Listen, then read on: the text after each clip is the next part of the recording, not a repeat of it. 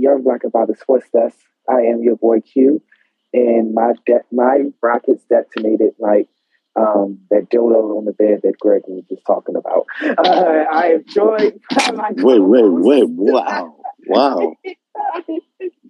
I enjoyed my co-host tonight.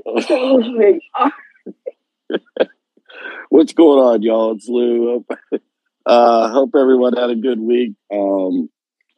Yeah, let's just go. I'm Greg. I'm here with a dildo on the bed. Oh no! It just made it even worse. we're gonna get some crazy ass voicemails. Oh yeah, my God. I'm terrified. Oh Jesus Christ! Oh boy! All right. I'm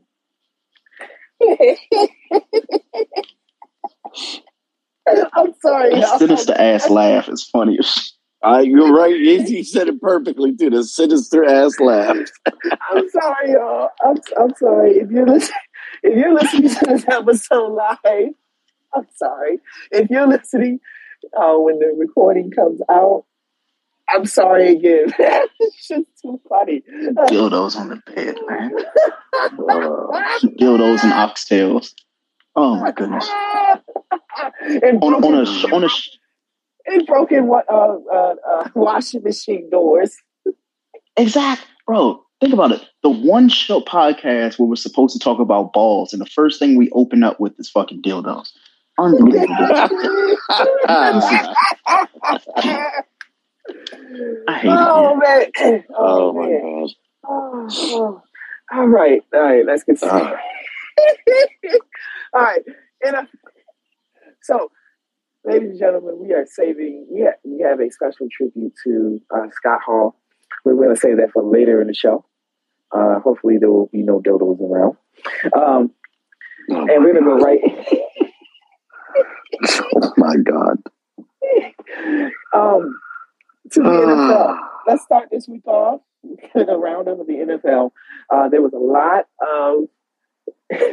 non-dildo related news that happened in NFL. Speaking of dildos, someone who likes happy endings, Deshaun Watson, finally got his freedom from Houston and was traded to the Cleveland Browns for just about every draft pick Cleveland has for the next 3 years. Plus, Cleveland gave him an extension to. A contract extension, which now totals $230 million, every penny guaranteed. Someone's going to be having a whole lot of happy endings in Cleveland. I guess that's why he went to Cleveland, because no one lives there. But here we are. Thoughts?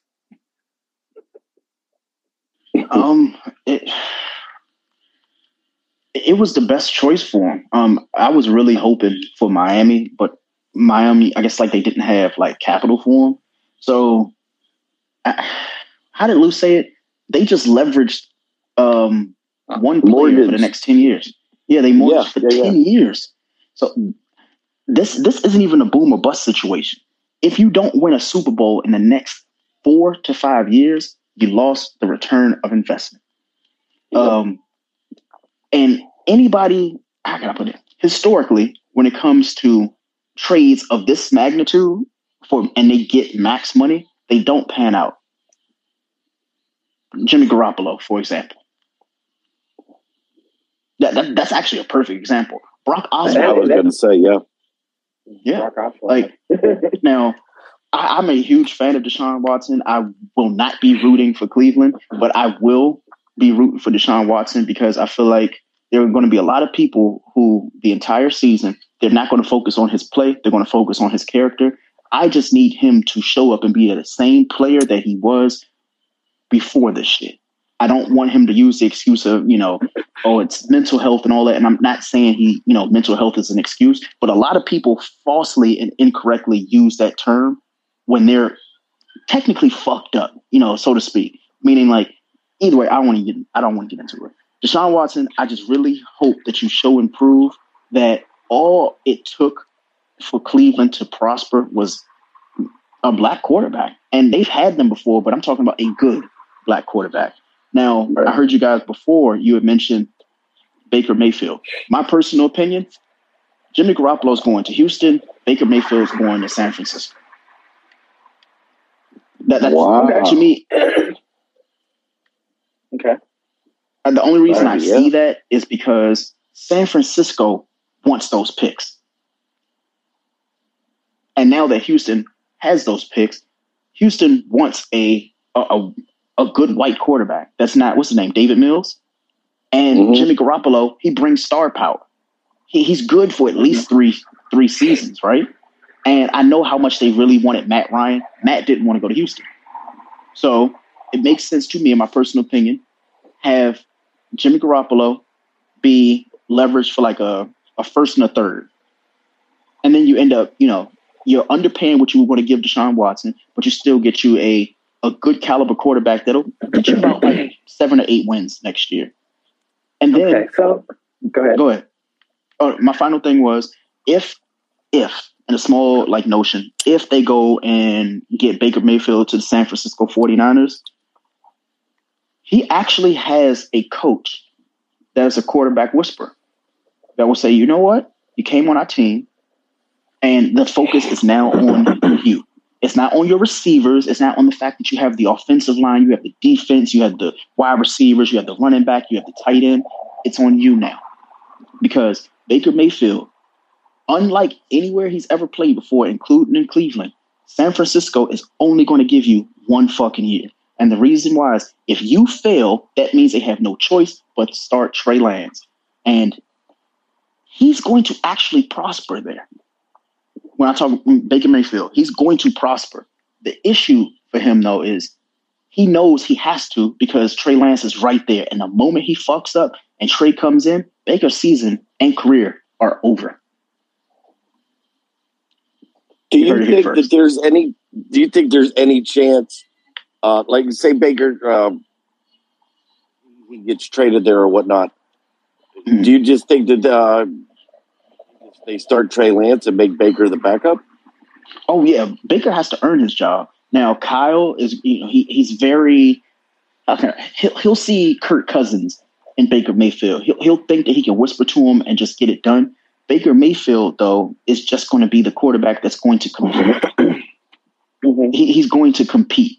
And it's going to make Trey Lance a better quarterback because the NFC West, like they need a quarterback to replace, like, you know, something in that because you already got the Rams.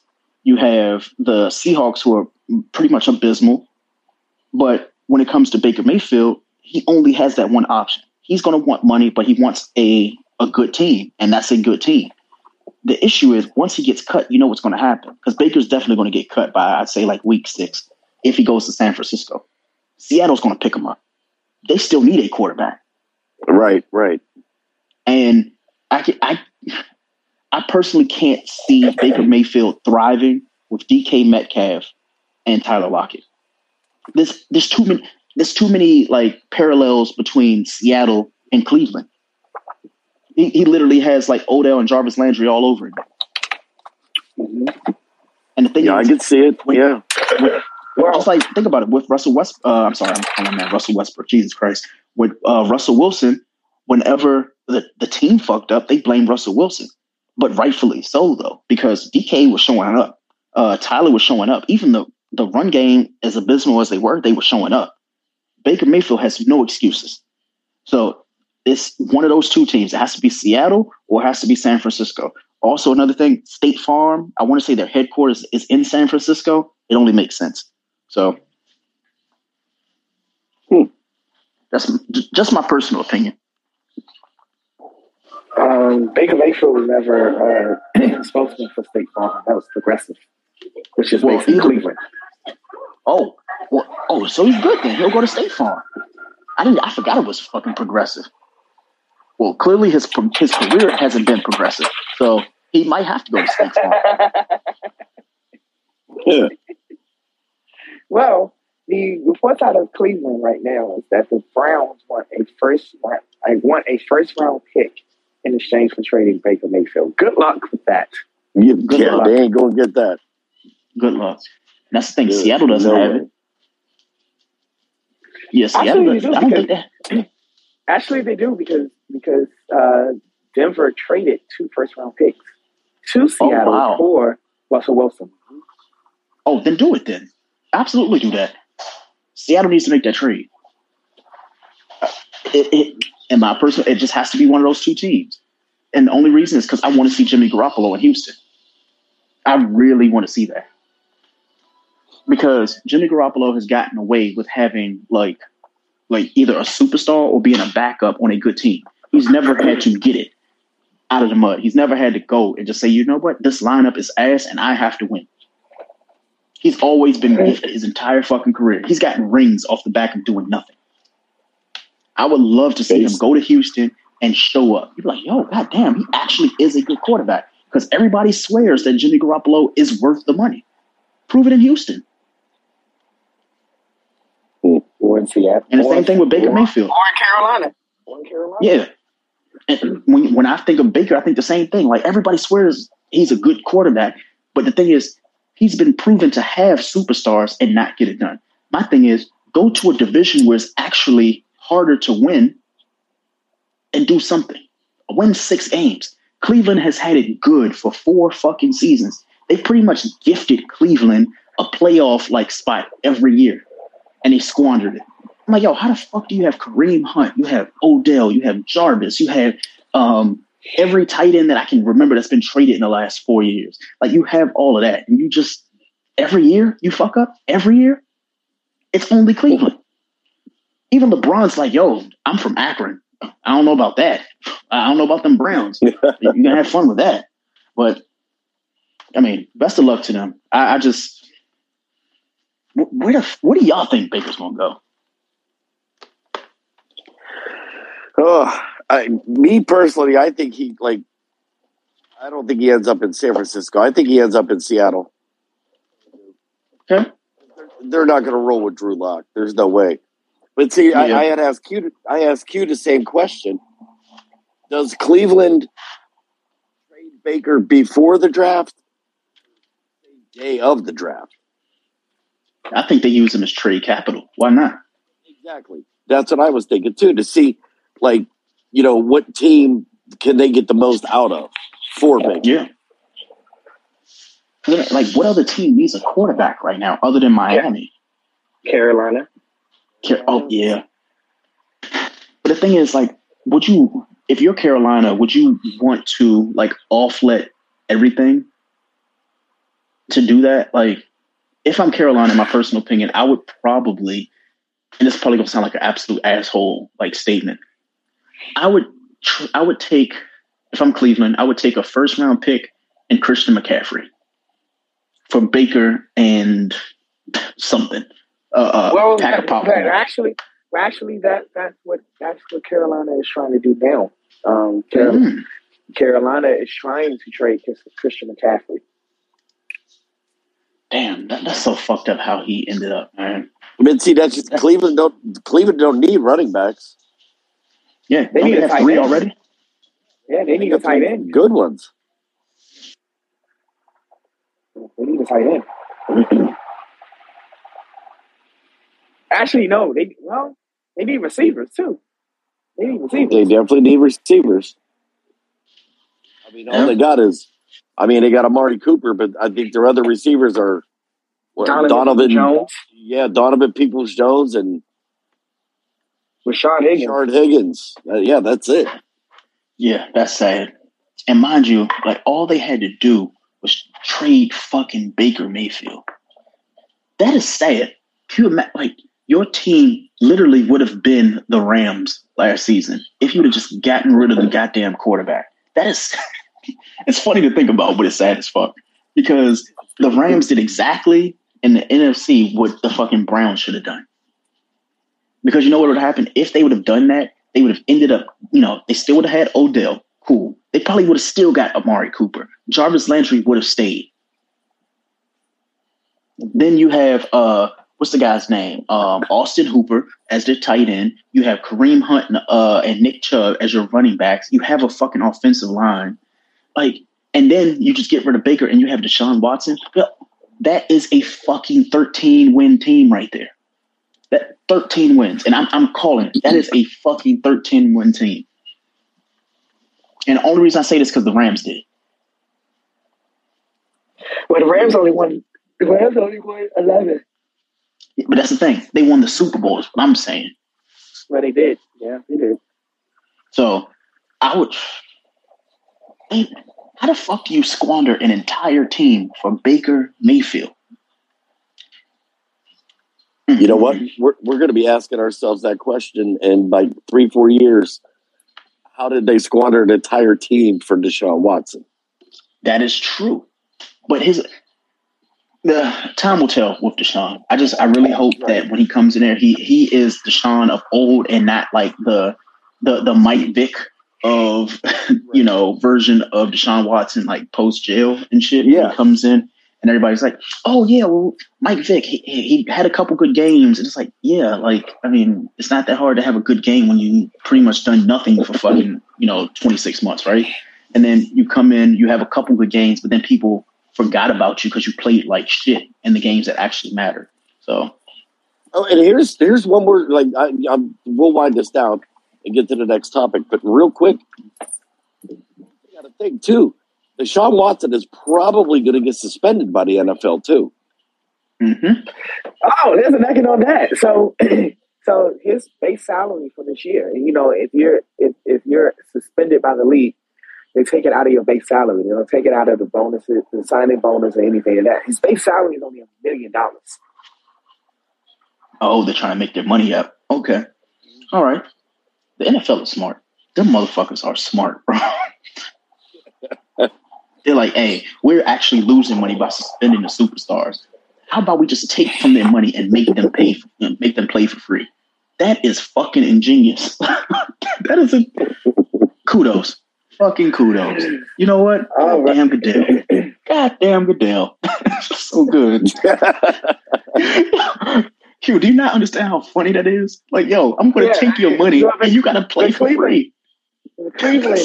Well, he's not playing for free because he got the signing bonus. So he's not playing for free. The NFL can only take his base salary. And Cleveland, when they gave him that new contract, when they ripped up his old contract, gave him a new one. Mm-hmm. This base salary this year is only $1 million. We're saying only because we're poor, but right? yeah. Yes, that is true. We're not NFL players. We just talk about them. Oh my God! I wish somebody would pay me just $1 million. What? Could I have just $1 million? Here, just take just $1 million. Just sure. Mm-mm-mm. Yeah, you know how many massages I could get? Oh, damn. Here we go. I'm sorry, guys. I'm sorry. Jesus Christ. All right, so moving right along.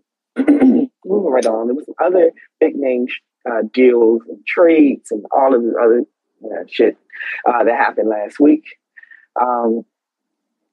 Before you got on, Greg, I guess we can still do this. We can go back and revisit this. So Matt Ryan was traded to the Colts, and the Falcons decided to sign Marcus Mariota to a 2-year deal with about $23 million, 2 year, $23 million deal.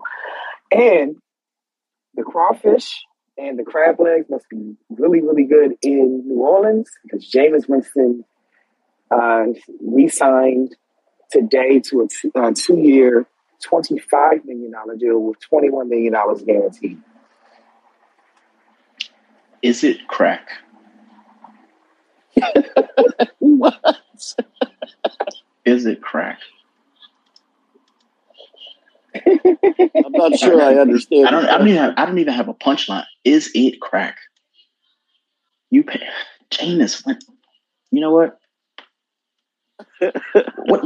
What happens to most men when they leave their current girlfriend?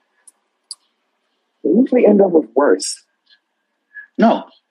They go with their old bae.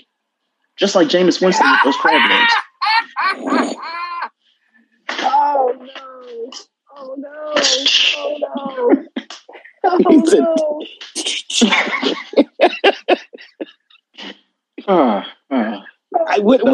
want to know, where does New Orleans getting all this money?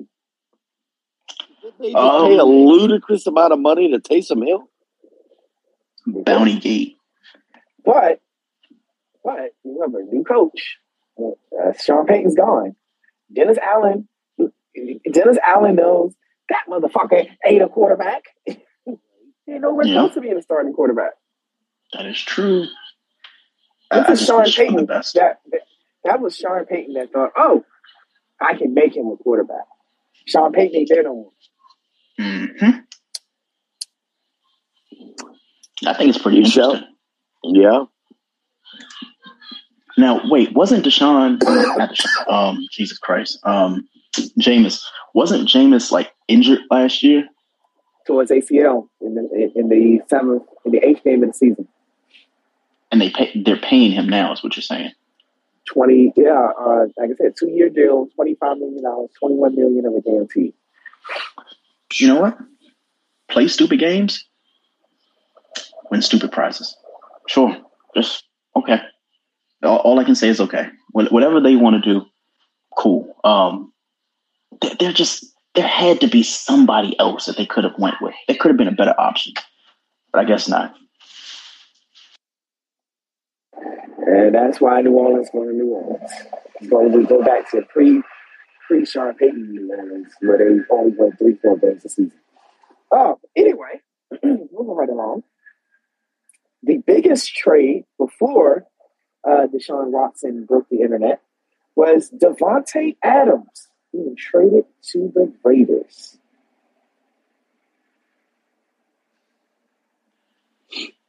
This brings my heart so much joy.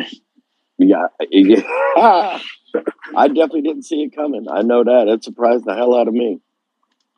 It brings my heart so much joy because, Lou, both you and Q were absolutely right, and I was absolutely wrong. Y'all said Can you repeat that? Yes. Lou and Q were right. I said something to the effect of them needing to franchise Davante Adams, and you, Lou, and Q even, I think Q actually started the argument. He was like, he needs to go somewhere else where he's valued because they overpaid for Aaron Rodgers. And then I went on a long spiel and dialogue about the fact that Aaron Rodgers has nowhere else to go, blah, blah, blah, blah, blah. Fast forward literally 7 days. And I have to apologize because Aaron Rodgers deserves absolutely nothing. Absolutely fucking nothing. Got $50 million. Yeah. Imagine not taking less money to further your team, to make them better. He really was like, I'm going to take all the money and you're going to give me the same people that I almost win with. Davante Adams did what any smart man would do.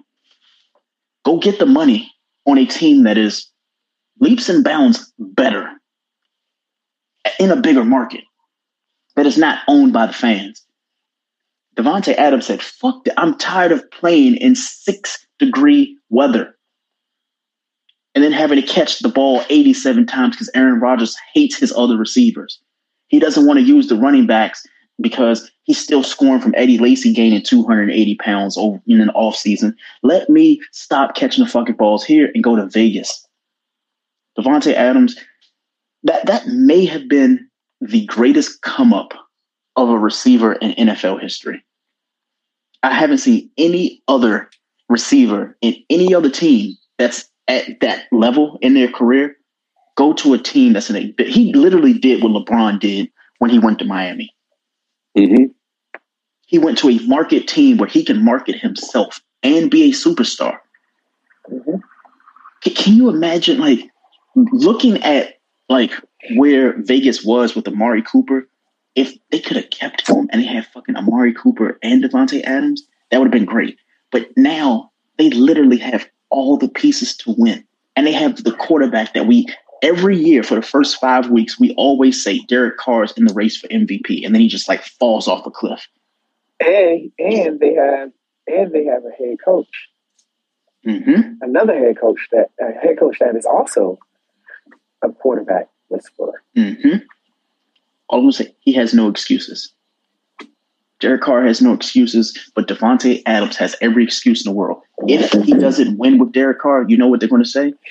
Well, I mean, he won so much with Aaron Rodgers, he just might have wanted to change the scenery and to get the money. He did what Aaron Rodgers should have done for another fucking team. That is so beautiful to me. That is fucking amazing. Literally, Aaron Rodgers could have said, you know what, I want to play in Vegas. And they would have traded Derek Carr. Aaron Rodgers said, no, give me all your money. I just want to make sure that I rob you before I leave the door. Because his money's guaranteed. So when he doesn't show up in 2 seasons, he's like, you know what, I'm just going to retire. Green Bay still has to pay him, and they're out a potential Hall of Fame receiver in Davante Adams, even if he doesn't win shit. That is beautiful. That is fuck. Clap it up. Clap it up for Davante Adams. It is fucking beautiful. That is amazing. Here's what I find really, like, damn near borderline disturbing about the whole thing. When Aaron Rodgers was negotiating his contract, like his new contract with Green Bay, mm-hmm. word came out that, okay, yeah, they were going to franchise tag Davante Adams. Mm-hmm. Adams said, no, I'm not playing on a franchise tag. Yep. So word came out that Aaron Rodgers knew that Green Bay was going to trade Davante Adams, and he mm-hmm. still signed that contract, which proves to me that Aaron Rodgers don't give a fuck about winning. Exactly. He just don't. He don't give two shits about. He just wants the money. Wanted the bag. Yo, that is so beautiful. Can you imagine fleecing a team that said that they weren't going to pay you, and then they paid you because you had an MVP season, and then the reason why you had the MVP season walks away from the team? Uh-huh. It's beautiful. Yep. It's poetic. Because think about it. Like, is Jordy Nelson still on the team? I'm saying Jordy Nelson like he's still fucking in the NFL. Like, is Jordy Nelson? Who the fuck else does Aaron Rodgers throw to on that team? If I look at Green Bay's roster, isn't it like it was Davante Adams, Randall Cobb, and like Marcus Valdez-Scantling? And Alan Lazard. And Alan Lazard. Bro, I hate to say this. Lou, please forgive me. Go right ahead. Green Bay is the Pittsburgh Steelers of last season. Oh, my God. They are. God. But with a mobile quarterback. No, honestly, Aaron Rodgers wasn't really, in my personal opinion, he wasn't that mobile. You know who was, though? Davante Adams. Well, yeah. Like, Aaron Rodgers just knew who the fuck to throw to. He was like, you know what? I'm going to throw it to Lazard in the slant. I'm going to throw to Davante Adams the other 99.7% of the time. If I have to run, you know what I'm going to do? I'm going to run out of bounds because fuck the run game. Yeah, it's there, but so. Damn, Aaron. Damn. Yo, if I'm a Green Bay fan / owner, I am hot. Because, yo, you paid the man who already told you he don't want to be there. And then you try to franchise the dude who said he did want. What black receiver wants to play in the cold in a small market? What are we crazy? I can almost guarantee if Miami offered the same money as Vegas, Davante Adams would be in a Dolphins jersey, and that is no flex. That's an absolute truth. Well, go ahead, Q. I said, yeah, he would be in a Dolphins jersey, sipping margaritas on South Beach. Yep. Well, so, and one of the reasons behind why he went to Vegas, right? What's that? They were college teammates. So wait a minute. Wait a fucking minute. Now, this is new information to me. Yeah, Andy said it was his lifelong dream to play in Vegas, to play for the Raiders, I mean. So, lifelong dream to play for the Raiders. Just so happens his best friend, or you said like they went to school together, right? So yeah. They go to school together, and man, get out of here. Aaron Rodgers, you fumbled the bag. Yeah.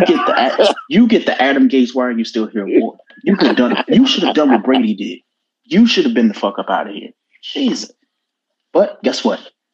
By the grace of God, they're still going to end up having a good record in the NFC because you know what they want. They want to see fucking Green Bay and the Rams, so they want to see Green Bay and Tampa. But damn, Aaron Rodgers, what the fuck were you? Have they made any other acquisitions since letting Davante Adams leave? Like, did they pick up anybody? They released Zadarius Smith. Wow. Save money. You know, how you? They're saving money by overpaying a quarterback who don't want to be there. I'm telling you, I can't wait for them to lose 2 games and he just checks out of the entire fucking team. He's like, nah, because that's how he was. Do you remember week 1 when they got blown out?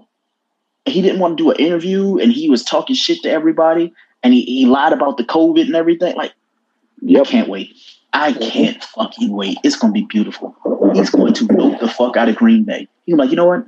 Don't be surprised if he, like, retires at halftime like Homeboy did. Like, was it the dude? Yeah, I can't remember the dude, though. I know who you're talking about, though. The dude for the Buffalo Bills. Yep. Can't fucking wait. But damn, Aaron Rodgers, man. Like, you let the best thing, the only thing that kept you there, walk away. You didn't even put up a fight. Because you knew you didn't give a fuck. Stupid motherfucker.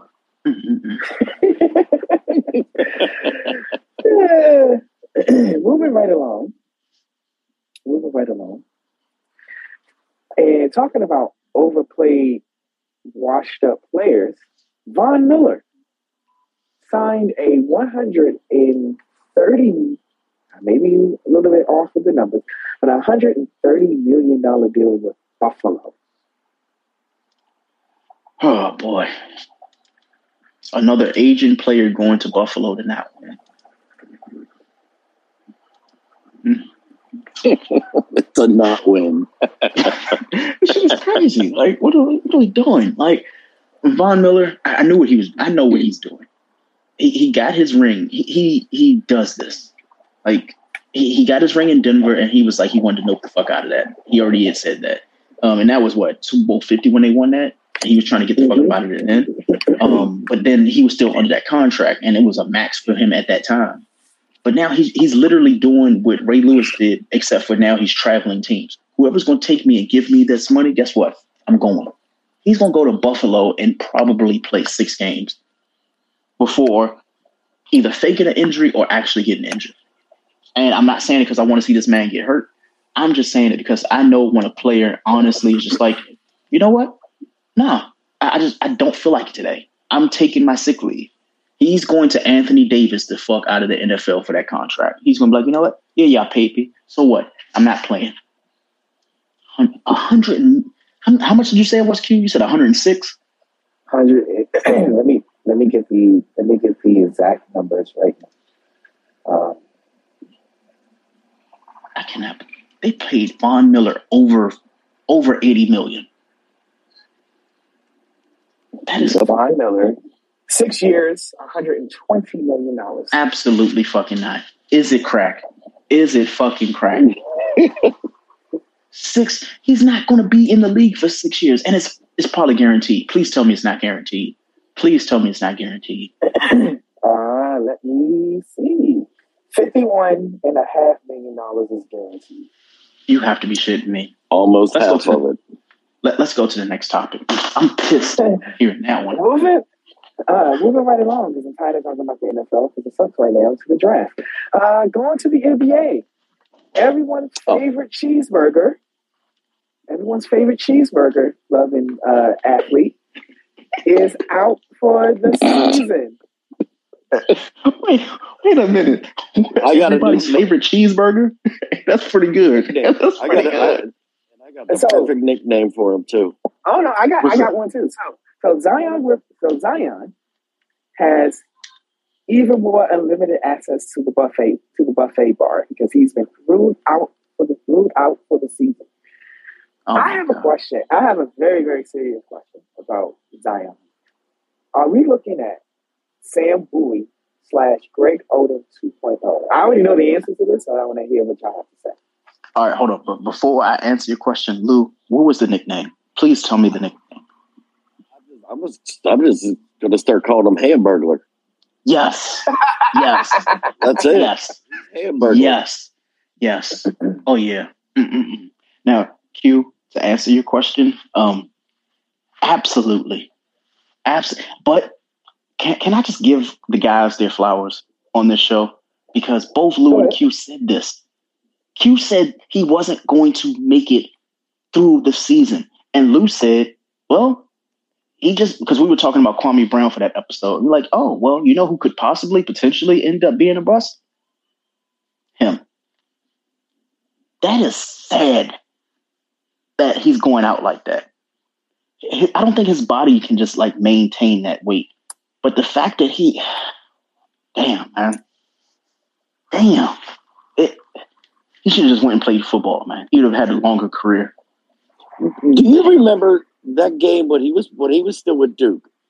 Do you remember the game where he just busted out of his shoe?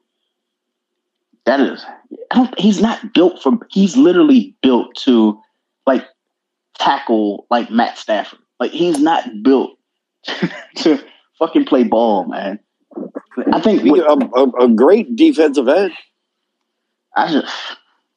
That sucks, man, because people aren't going to keep that energy like they kept with Kwame Brown when it comes to like who's the biggest bust. Because trust me, they were putting Zion Williamson on like LeBron status. And I think LeBron has had more starting games in the preseason of his entire career than Zion has had in his, 3 years in the league? Yeah. Has it been 3 years or has it been two? It's been three. I thought this was his second. No, this is no, because he had the bubble year, and then so the bubble year was the rookie year, right? Where he missed all but 13 games. Mm-hmm. He missed all but 13 games. Now, last season, the 72-game season, he was healthy for the majority of it. He played, I think it was 66 games. No, wasn't he on game management though? Yeah, I think he played 54 games, I believe. And then this season, not one single minute. Mm. So what the fuck did he do in conditioning, though? And guess what? Mm-hmm. He is eligible for an extension, for a rookie extension. Man, get him the fuck out of the league. Let him play in the big three. Is it cracked? Is it cracked? You're not telling. I'm not paying you. And the thing is, somebody is going to pay him money. Somebody. Here's the thing. Somebody paid Anthony Davis money, and he pretty much is like Kawhi 2.0. I play where the fuck I want to play. Can you imagine signing Zion for a max, and he's pretty much telling you, "Yo, my body's not in the shape that it's supposed to be," and he's had all season to get in shape. All season. Maybe he needs to talk to James Harden and be like, yo, like, how do I take off this fat suit? Because this shit is egregious, man. You, I've gained weight during the pandemic, but I can lose it. This man literally, all he has to do is, like, play ball. Yeah. Go ahead. So when he came into the league, he was 285 pounds. He's way over that now. He's probably what Shaq was. You know, Shaq was like 330. Yeah. He's probably that weight now. But that's the thing. Like they gave him they've done everything for him. He had a nutritionist, he had a dietitian. They work him out. They sat him on the sidelines, making sure that he wasn't eating nachos and popcorn and shit. And he still blew up. And the reason for that, man, is he's in the wrong fucking town. At his size, you should not be in New Orleans with fucking beignets and all the fucking powdery sugar drinks and shit. No, you should not be there. You know, Zion, after every home game, he's like, yo, I'm going to get me like 4 beignets, man, 6 steaks, 2 Budweiser. Like, no. You know what you appreciate. Okay? I was just, you know what team I can see paying him? Who? The New York Knicks. See, they want him. They want him. That's sad. They wanted to draft him. That's sad. They wanted to draft him, and then they couldn't put a package together to send to New Orleans, so they ended up getting R.J. Barrett. Well, all I know is they'll probably still end up getting him because it's New York, and nobody else is going to want him that wants to be a playoff contender. And the Knicks are going to be like, you know what? Okay, we need to sell these seats. We finally got Zion. We got our guy. And it's like, oh, it's Carmelo all over again, huh? He's going to barely get y'all to lose. So, sure. But Zion, man, I wish that man the best. I know we just cracking jokes and stuff. Man. Like, that health shit, I really hope he gets it under control because it has to be like a thyroid or something like that because there's no reason that man, he can't play into shape, especially after we've seen people like John Wall, like Shaq, like who would come into the season fucking 45 pounds overweight. And that was with intention.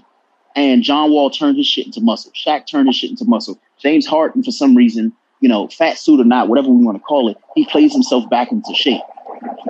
You can't tell me that this man can't even play himself into shape because he's that out of shape. That's bad. You can't come back from that.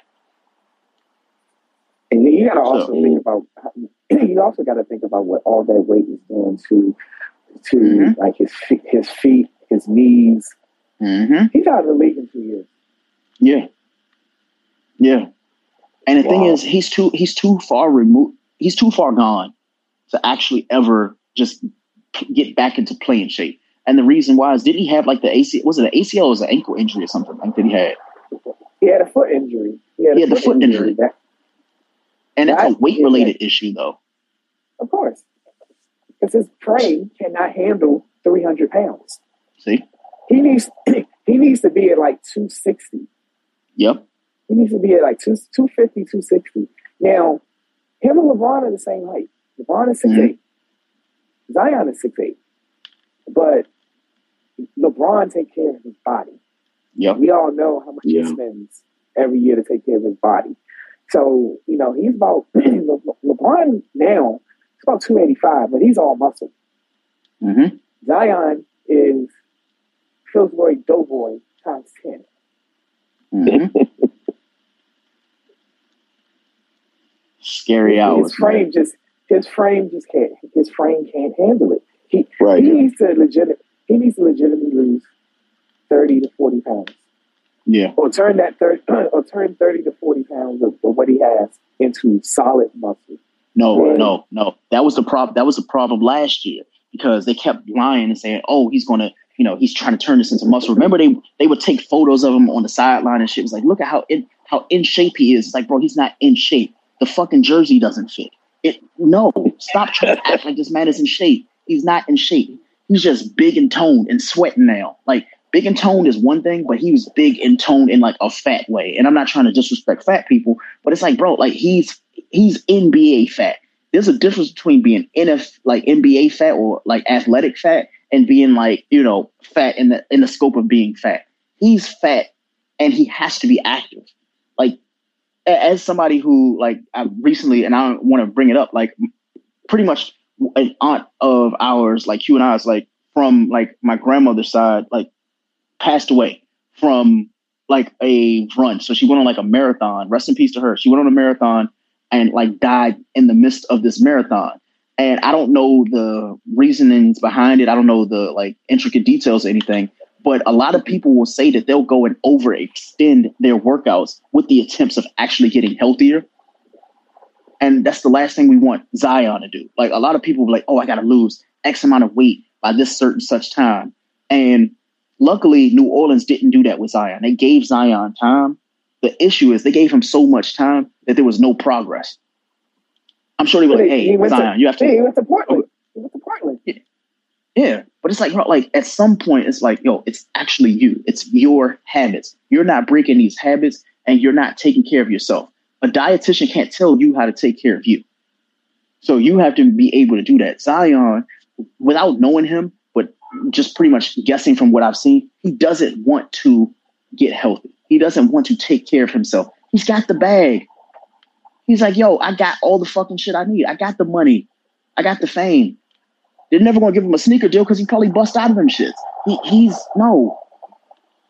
Didn't he get like, I think he got like $120 million from like Jordan Brand or something like that? He hasn't come out with a shoe yet because he can't play in them. He's done. So again, man, like Zion, I'm talking shit about you because I care, and I'm not joking about that shit because, you know, gaining weight is already hard enough for anybody, a regular person. So for an NBA player, I understand, but from the outside looking in, as somebody who's pretty much wasting another season of their career, it's not looking good, bro. I just wish him the best, but yeah, it don't look good at all. All right, moving right along, we're moving on to stars who also are out for the season. Damian Lillard was ruled out for the rest of the season. Honestly, I'm not mad with this move, but my question is: does Dame get traded over the offseason at this point? Yep. I what I hope is they swap him for Bill. Neither one of them want to play where they're playing at. Just swap them. Oh, we're gonna get to Brad Bill in a second. We're gonna get to Bradley Beal in a second. Mm-hmm. Lou, does Dame get traded over the offseason? If Dame wants out, Dame will get traded, mm-hmm. and he ends up on the Lakers. Westbrook out, they bring in Dame. I can see it. Okay. I don't see Dame going to the Lakers. They don't have any assets. I mean, yeah, you can trade Westbrook straight up for him, but Portland's not going for that deal. No one wants Westbrook. Not even the fucking Houston Rockets, and they can just buy him out of his contract. No one's trading, and plus, Dame ain't making $47 million. So who else? So that means Portland gonna have to send someone else, which I don't know who they will send. And to sweeten up the pot, these other Lakers ain't trading their 2027 first round pick because they ain't got no more. And they're going to need that when LeBron retires or leaves to go to Cleveland, to play with Bronny. Mm-hmm. Mm. I forgot all about the Bronny thing. So, damn, man. The issue is, like if I'm me and if I'm the Lakers, man, like, knowing what LeBron plans on doing, his intentions and stuff like that, and being Portland, I'm like, yo, like, do you, like, as the Lakers, do you really want Anthony Davis and Dame Lillard? In theory, it sounds like a good idea, but so did LeBron and Anthony Davis. And boy, look at that. Oh, man. Right.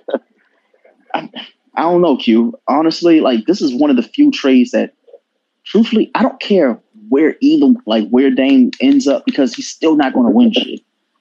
Like, Dame is, like, he's going to be a really good player that, you know, he's going to be everybody's favorite that just don't win shit. It's like Chris Paul all over again. Like, yeah, we like them for who they are, but they're not winning anything. Like, cool. And it's accepted that, you know, as long as you had a good career statistically, you may make it in the Hall of Fame. You may be notarized as, like, a good player, but you just never won shit. Like, your accolades are all the things that you did on the court, but it didn't measure up at the end of the season.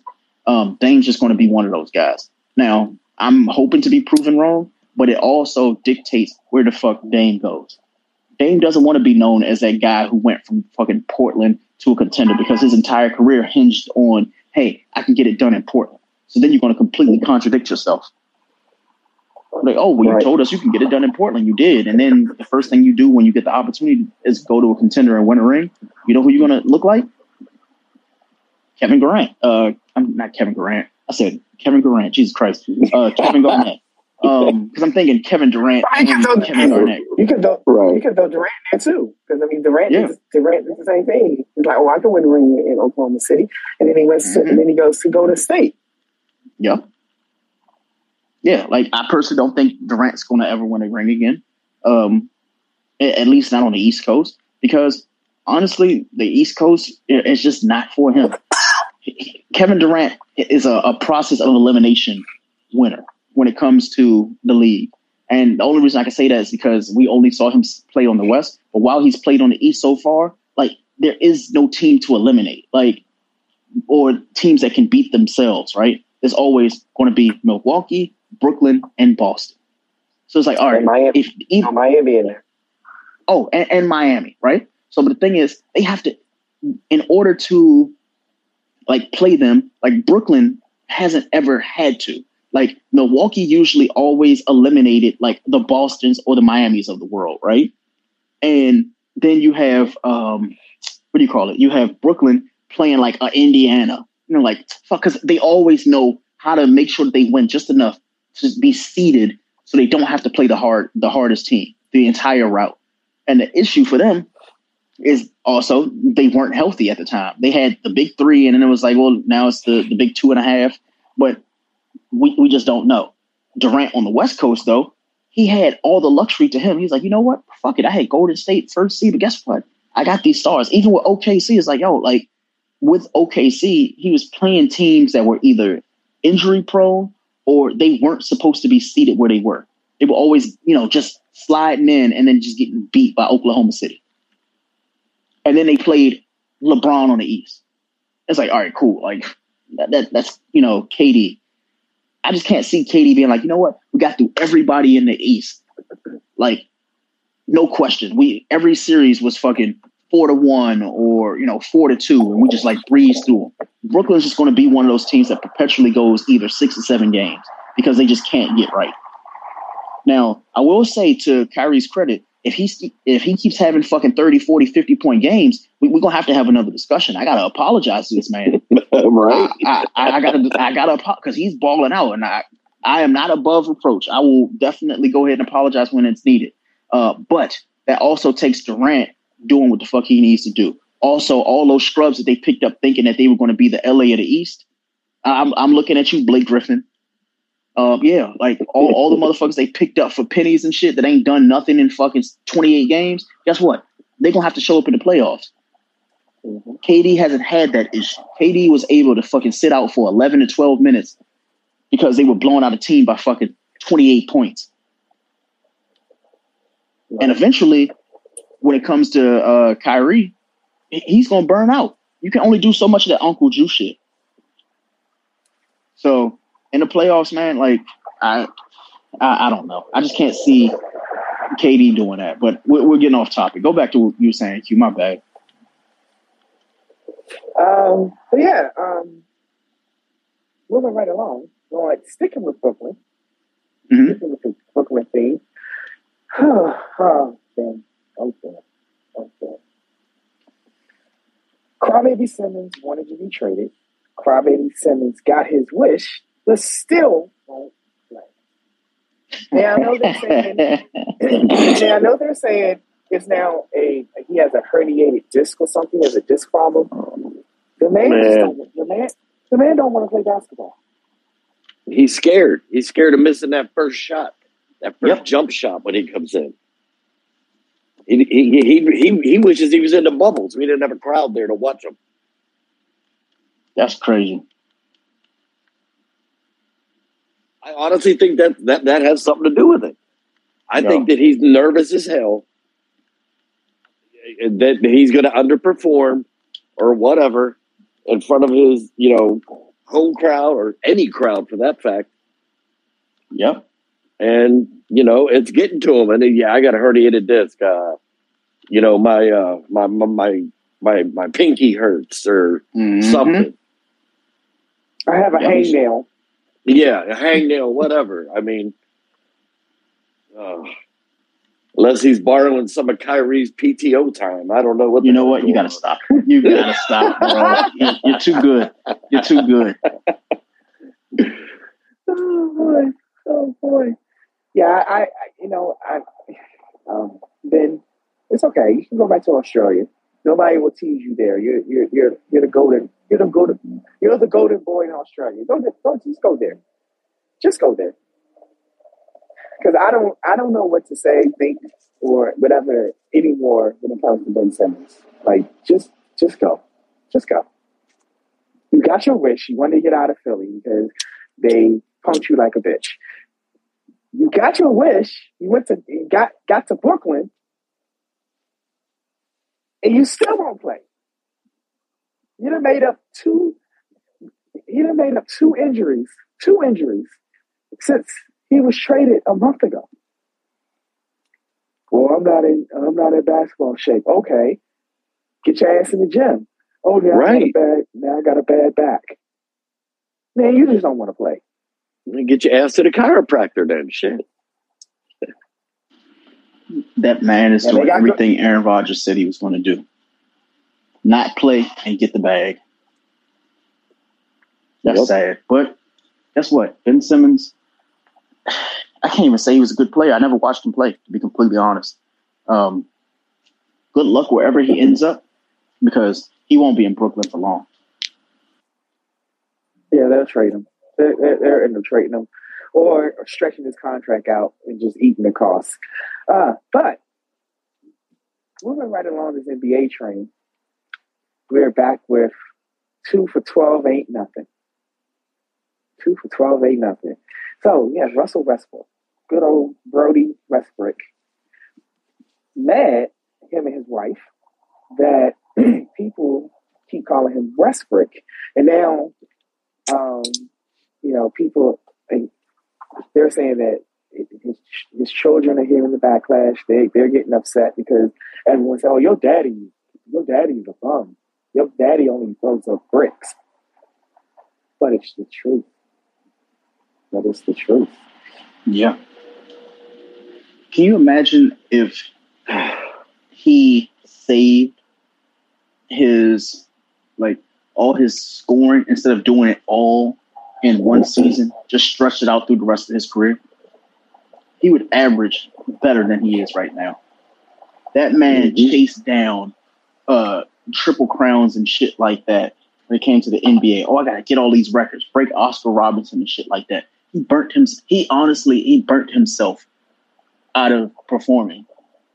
I know how fucked up that sounds, but it's true. I'm like, yo, like, damn, like, Russ, you were good. And I'm not saying he's not good now, but when I look at it, I'm like, it's not tolerable.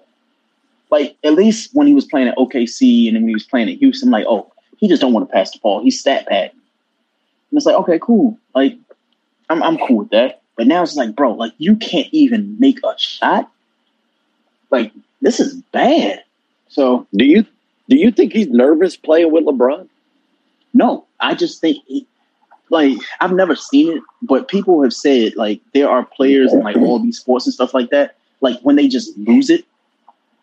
I don't know, like, the term for it, but there's a term, like, when a player just honestly, like, loses it.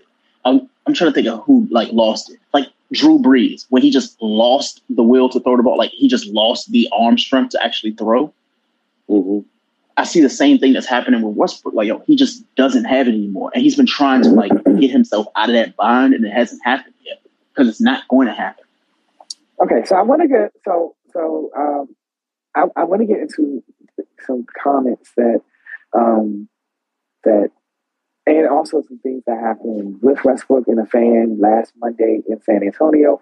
Also, want to discuss some comments that his wife Nina Westbrook made about Skip Bayless. Well, that should be fun. So let's just get into that real quick. So. On Monday, last Monday, Westbrook got into a back and forth with a fan during Monday's Lakers loss to the San Antonio Spurs after being called Westbrook, telling the fan to not, quote, disrespect, unquote, his last name. The derisive nickname became a hot-button topic when Westbrook's wife, Nina, called Fox Sports 1 Skip Bayless, quote, disrespectful and a bully, unquote, for calling her husband Westbrook. Russ said that he stood with his wife, telling reporters he thinks the nickname is an attempt at shaming him. This is his comments. Quote, I 100% stand behind my wife and how she's feeling, because it's not just about this year. Right now, she's reached a point, and my family has reached a point to where it's really weighing on them. And it is very unfortunate, just for me personally, because it's just a game. This is just a game. This is not end all be all. And when it comes to basketball, I don't mind the criticism of missing and making shots. But the moment it becomes where my name is being shamed, it becomes an issue. I've kind of let it go in the past just because it never really bothered me, but it really kind of hit me the other day. Me and my wife was at a parent-teacher conference for my son, and the teacher told me, she's like, Noah, he's so proud of his last name. He writes it everywhere. He writes it on everything. He tells everybody. He walks around and says, I'm Westbrook. Westbrook, that's my last name. And I kind of sat there and shocked, and it hit me like, damn, I can no longer allow people, for example, Westbrook to me is now shaming. It's like shaming my name. It's my legacy for my kids. It's a name that means more, not just to me, but to my wife, to my mom. My dad are the only ones that kind of paved the way for me. And that's just one example. I mean, that kind of hit myself and my wife in a place where it's not great, man. And I think a lot of times I let it slide. But now that it's now time to put a stop to that and put it on notice. There's a difference, and we need to make sure it's understood. And every time I do hear it now, I will make sure that I address it and make sure that I nip that in the bud. Unquote.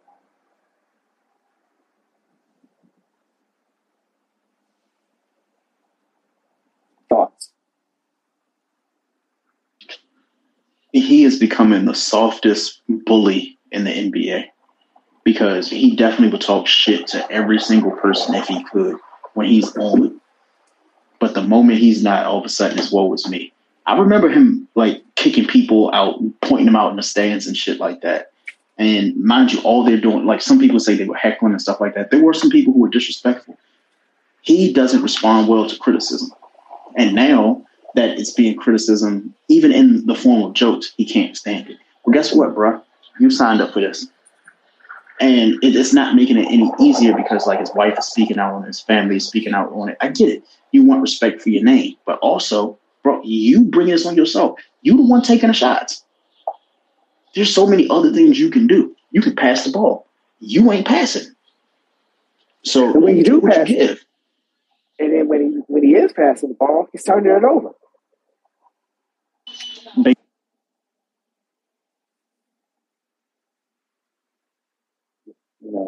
When he is passing the ball, he's turning it over. He leads the league in turnovers per game at 4.5. I think he's a 4.5 or 5 turnovers per game. He's led the league in turnovers for the last 3 or 4 years. That's not what a point guard does. Point guard's supposed to protect basketball. I just have nothing for him, man. Like, I wish him all the best, man. His family, the kids and stuff. I just nah. Like. You're going to get them names as long as you're playing the way you're playing. Because when you on, people praise you for being on. You got praised for years for literally doing nothing but being a ball hog. You literally put yourself in Hall of Fame contention for being a ball hog. A ball hog and a stat pattern. Yep. Now, if people start calling him that, is he going to be upset? You're going to point to the ref and be like, yo, they're talking about me? Probably not. I mean, the tape is there. Like, we've literally seen homeboy, like, box out his own teammate to get a 10th rebound. That's some of the craziest shit we've seen from homeboy. Right. So, like, what more do you want from us? It doesn't make sense. I mean, it seems like that he was more, excuse me, he's more concerned about stat padding than winning championships. He's more worried about the Hall of Fame than he is winning championships. Yeah, I agree. Again, that's why I said I don't really have sympathy. Like, you brought this on you. We don't take the shots. You do. You keep putting yourself in these compromising positions. So, yeah, like, everything was all good when you were making, fucking, 40, 50-point games, 18 rebounds and shit. Like, yo, like, did anybody else play? Like, he was doing some shit that you would only find on, like, 2K. In like my player mode, when you're trying to like make sure that you get from fucking 79 to 80, right? You're like, damn, I gotta take 78 shots a game and shit. Like, that's what he was doing. The issue is it's not working anymore. He shot himself into a funk that he can't get out of. The same way with Drew Brees when he was fucking, Drew Brees was going against Matt Ryan and shit, and the score was like fucking 48 to 46. It's like, yo, they're still throwing the goddamn ball. What? Like, why? And it's because you're padding your stats. Why? We already know how good you are. You don't have to keep doing it. Russ did that shit for so long now. People are kind of conditioned to be like, okay, this is just him. But the thing is, now he's conditioned to the point where it's like, I have to be this way. If I don't keep taking these shots and passing the way I'm passing and boxing out my own teammates to get rebounds, I'm not Russell Westbrook. I'm Russell Westbrook. But guess what, bro? If you're not making shots, what the fuck are you doing? Mm-hmm. Because we get on LeBron, we get on Kyrie, we get on anybody who's not performing to the superstar caliber that they hold themselves to. Well, guess what, bro? You've considered yourself a Hall of Famer, and you know it to be true. They got you in the NBA 75, and you're getting called Westbrook for good fucking reason. You're playing like shit. And I'm not in the Lakers locker room, it's going to take a teammate being like, yo, you the reason why we fucking up. Because it ain't nobody else. The scrubs on the Lakers, they know they scrubs. The good players know they're the good players. Anthony Davis knows that he's injured. LeBron knows he cannot do it by himself. But guess what? Y'all brought this team together. This is y'all fault collectively. But when I see Russell Westbrook and I see them fucking highlights of the Lakers and seeing the shit that he's doing, I'm like, bro, I don't see anybody else taking them shots. It'd be you. So I don't want to hear from his wife. I don't want to hear from the kids and stuff like that. And it's no disrespect to them, but it's definitely one of those things where it's like, yo, like, he's doing this performance on the court. You can't be mad at the fans and the people who have to actually report on this game for his poor performance. It's different if it happens one day. And like, it's been an entire season of him doing this. He did the same thing in Houston. We're like, yo, like, how many more bad games is this dude? Like, yo, we can start marking X's on the calendar of how many good games he's had. It's not going to be many. So, I mean, I hope that he comes out of this funk, but I feel like he thinks coming out of the funk means to take more shots. And that's absolutely not the case. That's all I got to say about it. Hey, I really 100% honestly feel that, all right, when he was in OKC, when he was in Houston, he was ball dominant. Now he's with the Lakers. LeBron is the one who's ball dominant. So it's affecting his shot. It's affecting his game. That's what I think. Yeah, and even when he was in DC, DC last season, he was the dominant player. Too. He was the dominant player on the court because Brad isn't like. He'd rather play. He actually enjoys playing better off the ball. Mm-hmm. His game is better off the ball. You see, this season before he got injured, when he had to become ball dominant, it's not his game. Right. It's not his game. And just look at like you said. Look when he was in Houston, he played with another ball dominant guard, and James Harden he couldn't fit. Now in LA with the Lakers, you're the ultimate ball dominant player in LeBron James,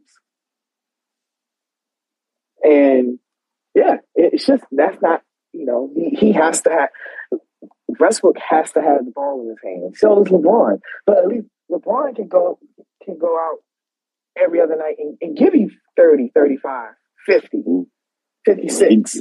He had another triple-double tonight, LeBron did. So, yeah, Brody, he needs to go to a team where he can be the dominant player with the ball. Exactly.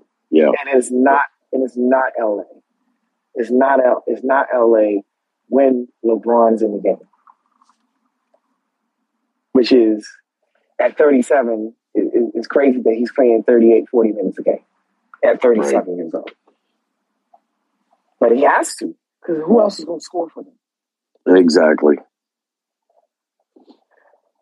Moving right along. Our last NBA story of the night. Actually, there was two more. The first one is Jamal Crawford finally hung up his sneaks. This is a player that not 2 years ago threw a 50. Even though he's 40, 41 years old, he threw a 50. I think he could have played another year or two. Like just play that Ray Allen, come off the bench, give you give you 20 microwave points, you know, every 5 or 6 games. But he decided, you know, to call it today, this morning. He posted on Instagram. No, actually, it was on Twitter. His retirement message that, you know, thanks to the game, I owe you everything. So shout out to Jamal Crawford, one of the best six men in the history of the NBA, for decided to hang up the sneakers. But our last story in the NBA is a Bradley Beal story. So today there were reports that came out that Miami is, let me pull that story up. This is on Bleacher Report, which, you know, Bleacher Report routinely writes stories just for clickbait. But through the Athletics' Sham Charania, he reported that the Heat are, quote, seen as a legitimate suitor for Beal should he elect to seek a new home. Now, we know that Brad has a $36.4 million player option for next season. He's going to opt out because he can get more money. And he can get up to $235 million over 5 years from the Wizards. He can get about $180, $190 with any other team, over 4 years with any other team.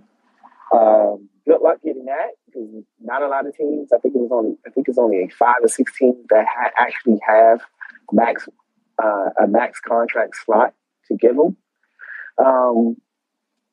But the story continues.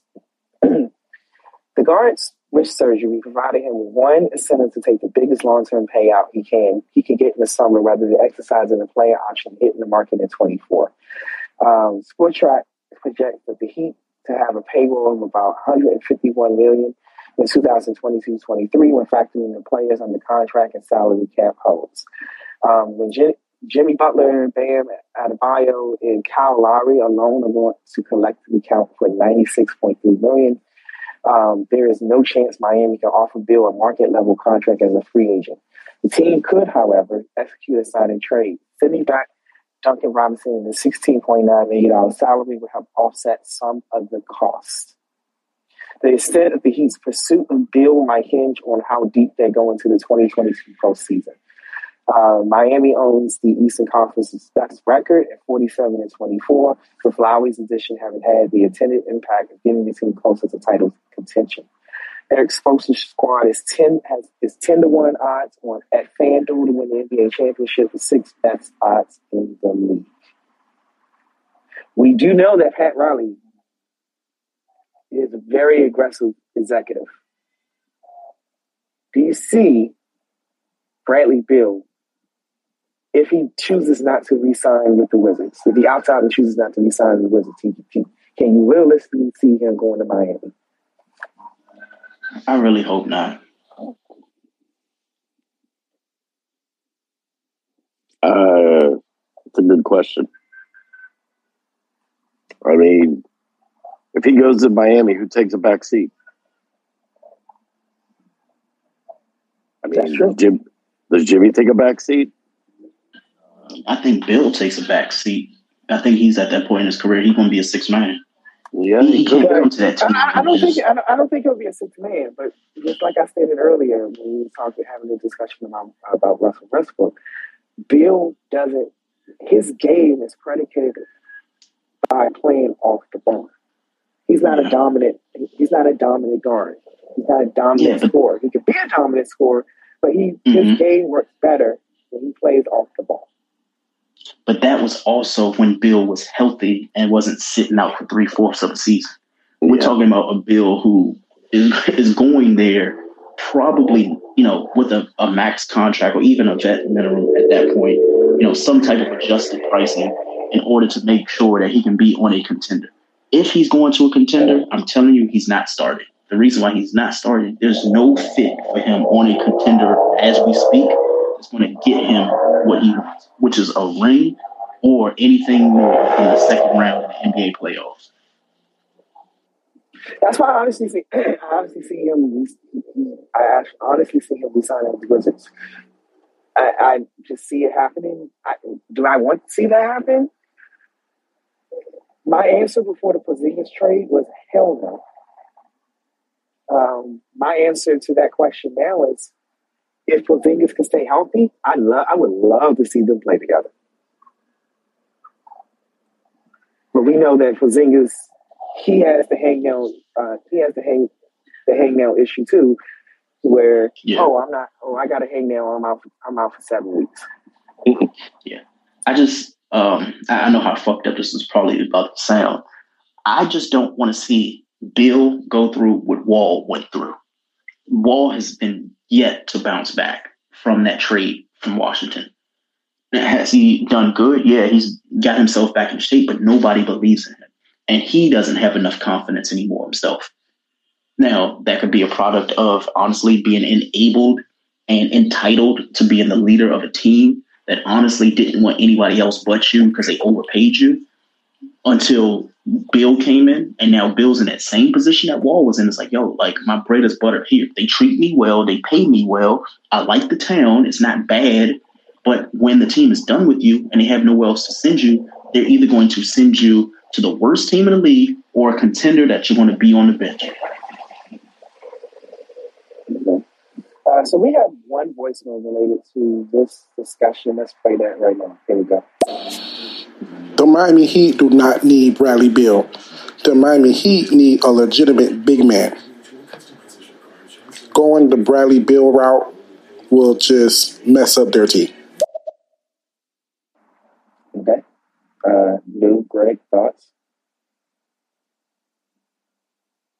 I don't have any. I just, like I said, if he goes to Miami, he's not starting. I'm standing on that because looking at Miami's roster, all he's going to do is put a chink in the armor.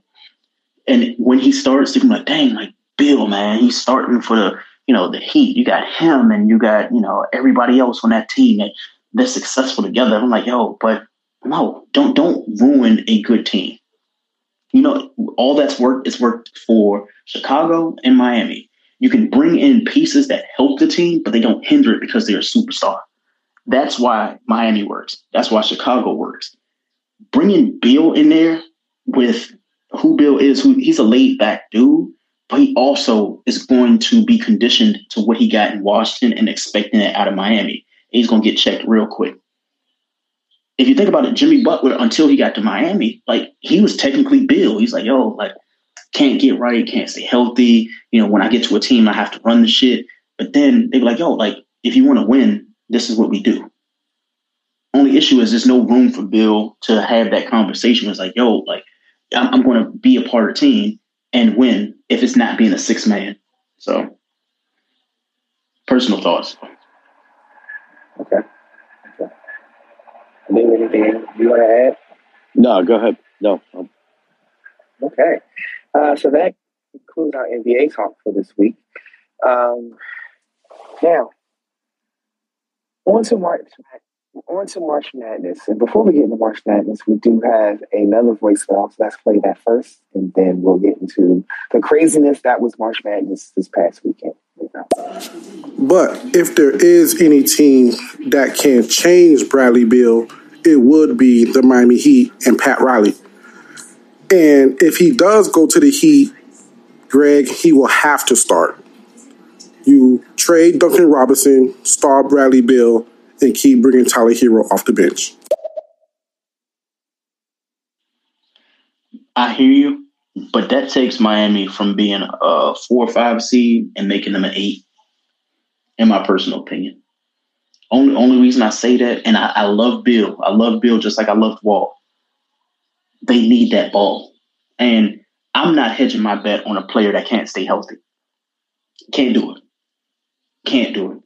Especially when you already got a team that is healthy and winning while healthy. And be like, you know what? Let's go trade one of our healthy pieces that also contribute to the team. Trade them to Washington, and then we get Beal. Yeah, we might get him for like 35 games, and then we're going to ice him. Because guess what? That injury that he had in Washington, oh, it's coming with him. That's not staying there. That's coming with him, too. Okay. All right, so interesting thoughts. All right, now, moving on to March Madness. But first, before we get into March Madness, the baseball season is heating up. Just want to quickly go. I'm not going to talk about all the signings. We know that Carlos Correa signed with the Twins. The Yankees back to being the Yankees again. They got Trevor Story. No, Trevor Story went to Boston. But in local Nationals news, the Nationals are finally, the learners are finally doing something right. We know early in late February that Ryan Zimmerman, Mr. National employee number 11, hung up his cleat for the final time. His number 11 is being officially retired in June. June 17th and June 18th is going to be a two-day celebration in honor of Ryan Zimmerman. His jersey, his number retirement will take place on June 18th. June 17th, they're having a celebration for him and doing a giveaway. And then his jersey retirement is the 18th. So shout out to the learners for not being the Washington Commanders and fucking up a jersey retirement like they did Sean Taylor. They're getting it out of the way now. I wish it would take place on opening day, but well, you know, it's baseball. But shout out to the Nationals for doing the face of the franchise right, Ryan Zimmerman, and retiring his number 11. We talk more baseball next week as we creep closer to opening day, which is on April the 7th. And then, yeah, we go from there. But now, March Madness. Jesus Christ. Now, we have a bracket challenge going on right now. I don't even want to look at it because it's a shit show. It's an absolute shit show. I'm at 48%. I picked 48% of the teams correctly so far. It's a shit show. I don't even. Should we even look at this? Should we even look at the stats? No. No. Go ahead, please. It's a bloodbath. It's a bloodbath right now. So we had this past Thursday was the first round. We had several upsets just Thursday. Now, when I do my brackets, my bracket doesn't usually detonate like Chernobyl until Friday. I usually go 12. I usually get 12, 13, maybe even 14 of my picks right for the Thursday part of the first round. Yeah, that turned out beautifully. We had St. Peter's. Who the fuck are they? St. Peter's Peacocks. They defeated a Bluebird. the Kentucky Wildcats in the first round, and it wasn't close. Actually, it was. It got close at the end, but it really wasn't close. We had several other upsets, but let's talk about the second round. Baylor lost the number one seed, lost to the University of North Carolina. We had. There were so many fucker upsets. I can't even remember them all. Lou, help me out. Literally, so many. Hold on. St. Peter's, Wisconsin. St. Peter's beat Murray State. We have a 15 seed in the Sweet 16. Wisconsin. Shout out to the Big Ten for sucking in the tournament again this year. Wisconsin went down. Michigan State lost it at the end. To keep Satan's career alive for one more game, but at least one more game. Gonzaga almost lost. Miami beat Auburn. And not just beat them; they clobbered them. Thank God, because I did not want to see Charles Barkley shirtless. I did not want to see Charles Barkley shirtless. And even Jim Larinaga, the coach of Miami, said the same thing. Like, all right, we're going to help you out. We're going to help America out. We do not want to see Charles Barkley shirtless. No thanks. I forgot about this one. Houston won. Yeah. Maybe they were under. You know what? I will admit. I said they were overseeded. Perhaps they were underseeded. Yeah, they're a 5 seed. I mean, yeah, I don't think they could have gone higher than that. But no, there were some that were saying they should have been as high as like this Houston-Arizona game. A lot of people were saying that should have been honestly that should have been instead of a Sweet 16 matchup, that should have been either an Elite Eight or a Final Four matchup. Yeah, well, all I know is Q has to honor a bet. Luke, yes, what was that bet against? When we do our NFL picks later on in the year, Q cannot take Washington Commanders for the first 6 weeks of the season. That's fine. No matter how good the matchup is. That's fine with me. I love it. As long as I don't have to buy a Carson Heineke jersey. That's fair. I wouldn't make you do that. Fair. I wouldn't make you do that. I would. Well, that was good. He said I would. And well, let's be honest, Q. There is would you really pick Washington in any of the 6 games? I have to know the schedule.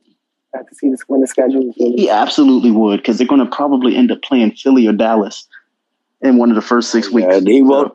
And he won't be. Yeah, they will. And he I know he will take Philly or Dallas.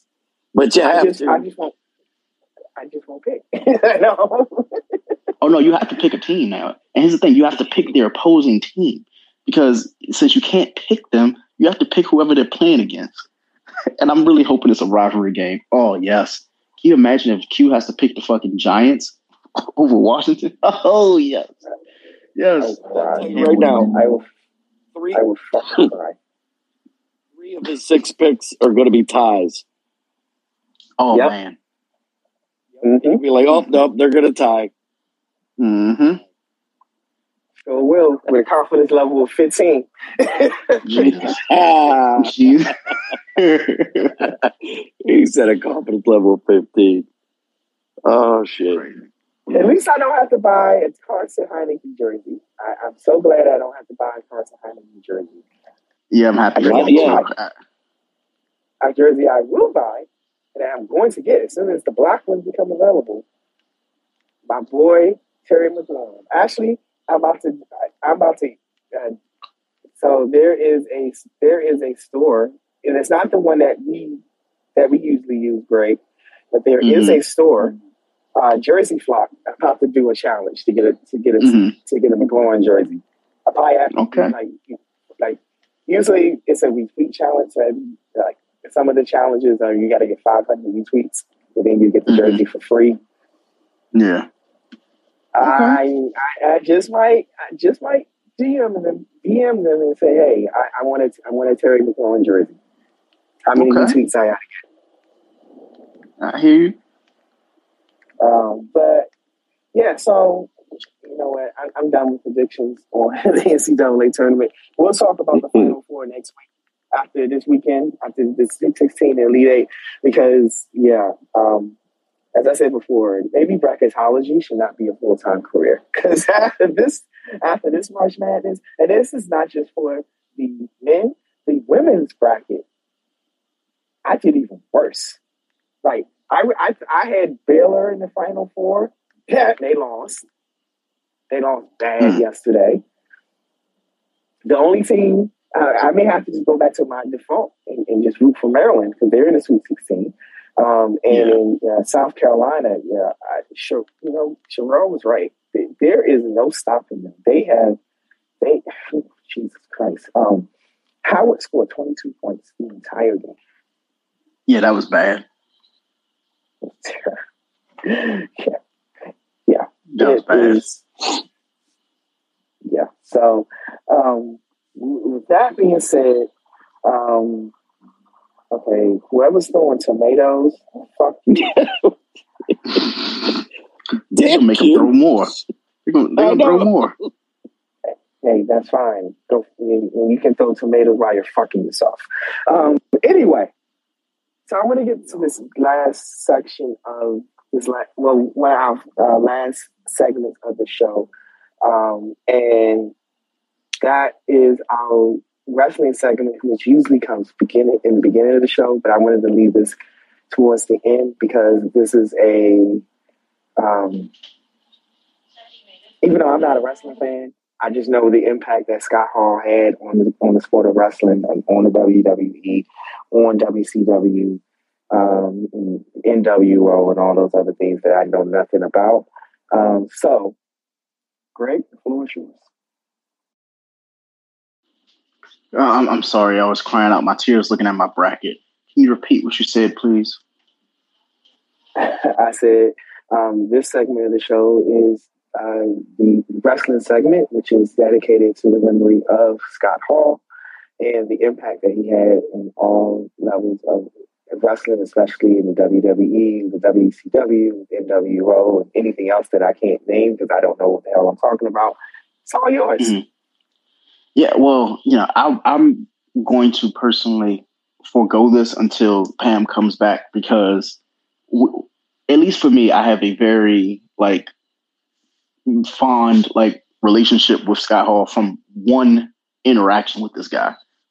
It was WrestleMania, and I really don't want to talk about it because we talked about it in the, like, the chat and everything like that, but it just hurts knowing that that man, like, passed away.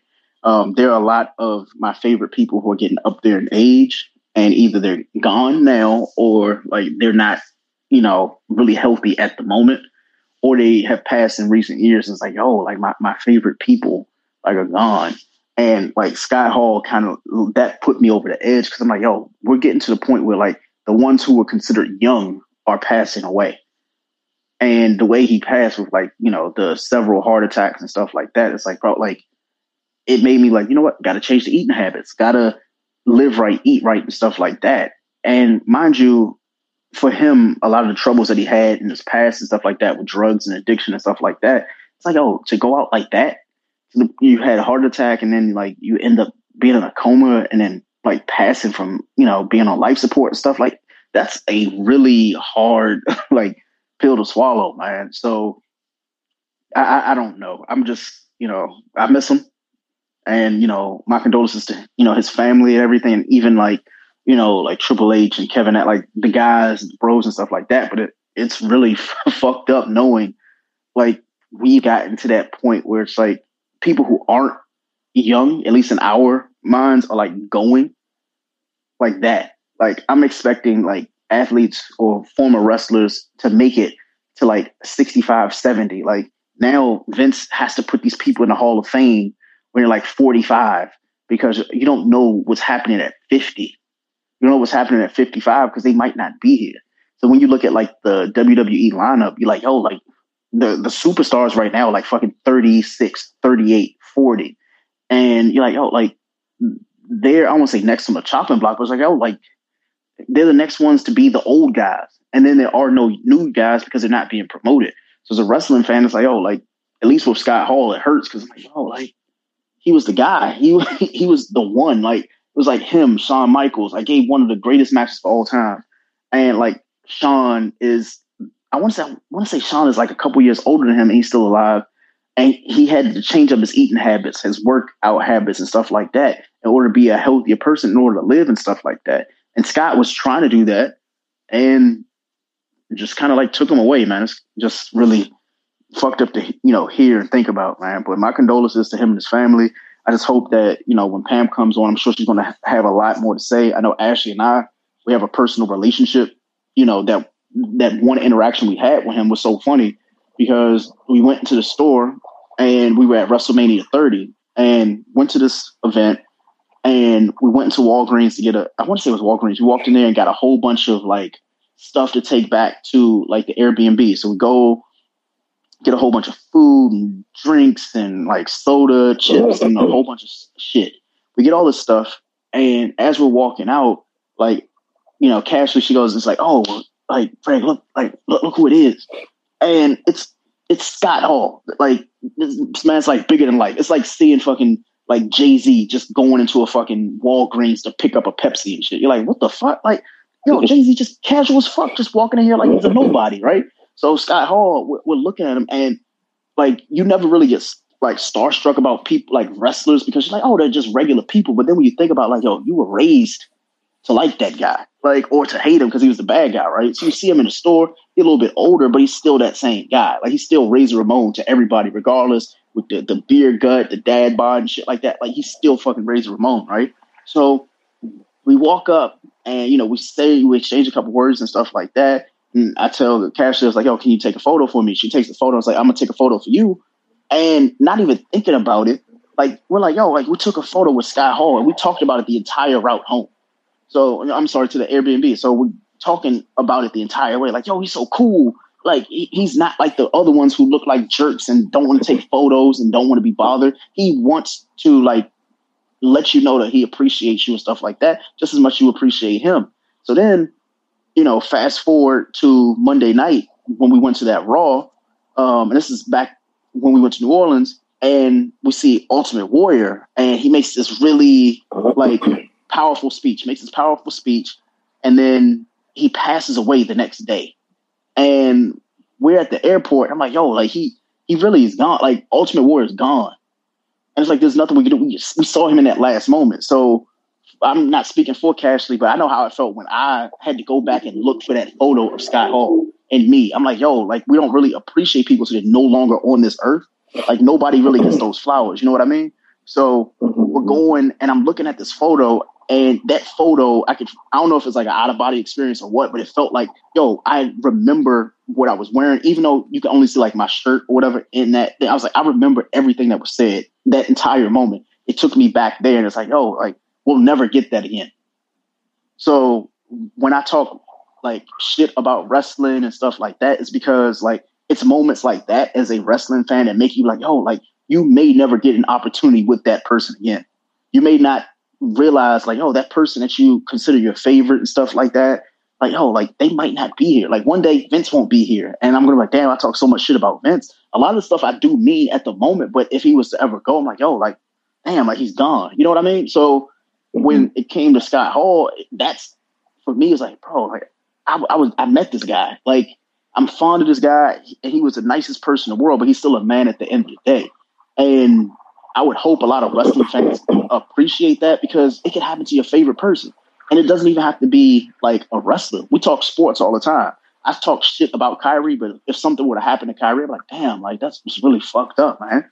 The same thing, like, you know, LeBron. A lot of people don't appreciate him. We talk shit about LeBron. We talk shit about everybody, but it's like, yo, like, appreciate them while they're here, because when they're gone, we're going to be sitting here with our asses in our hands, similar to Kobe. Like, a lot of that stuff, like, yo, like, just appreciate him, man. So that's just my personal thoughts. You know, I was going to bring up Kobe before you said that. Like, I did not like Kobe. He was in the league. Did not like him. But like, when he died 2 years ago, that I was literally like, I remember exactly what I was doing. I was laying down.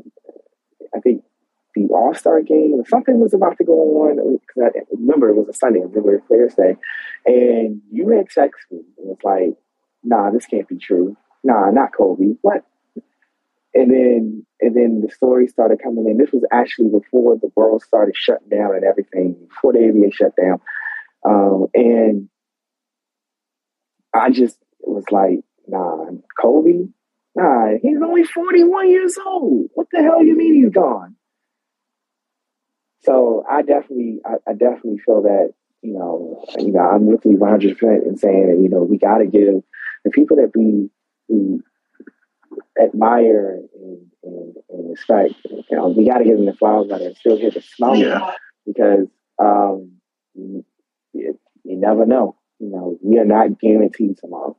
We're not guaranteed tomorrow. Hell, we're not even guaranteed today. So, you know. That's a fact. So let me go ahead and get to some. Go ahead and get to these voicemails. Cashley was leading us in first. Here we go.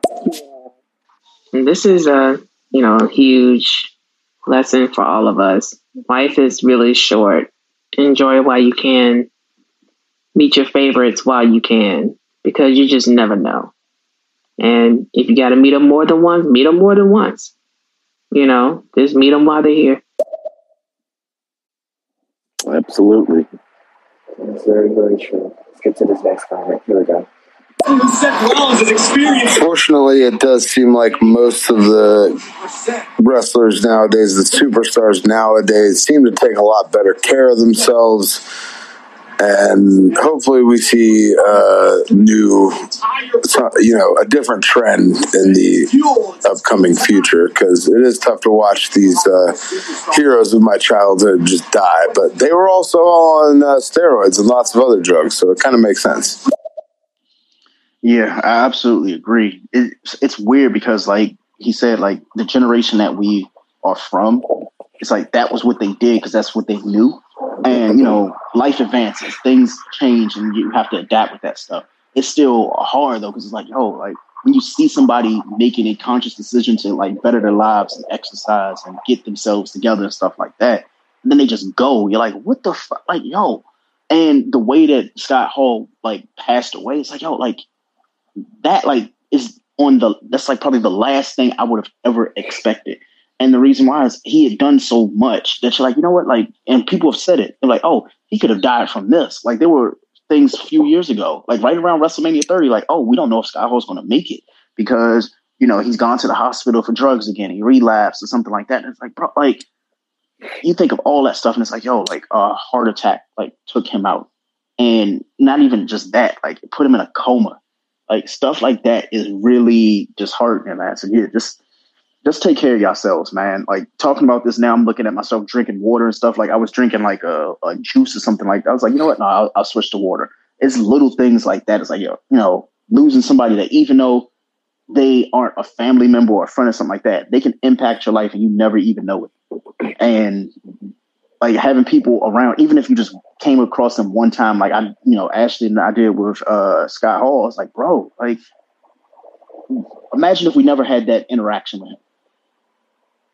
So then it makes the photo look different. I know we have like family and friends. You're like, yo, we missed. And we wish we could be around him. And all we got is photos, but we got those memories. But it's like, oh, like why? Like why them at that moment? I'm always asking myself that. I know it's probably like a really heavy way to end the show, but it's like, oh my God, like where do we go? Like why do we have to go? Why can't we be here forever? And usually some people ask that about like a family member, like, yo, why them? Why not somebody else? And it's like, I mean, it could have been anybody. It's just your time to go when it's your time to go. But it's like, but why does it have to be like that? So, you know, with, you know, him, I was like, yo, like, but why?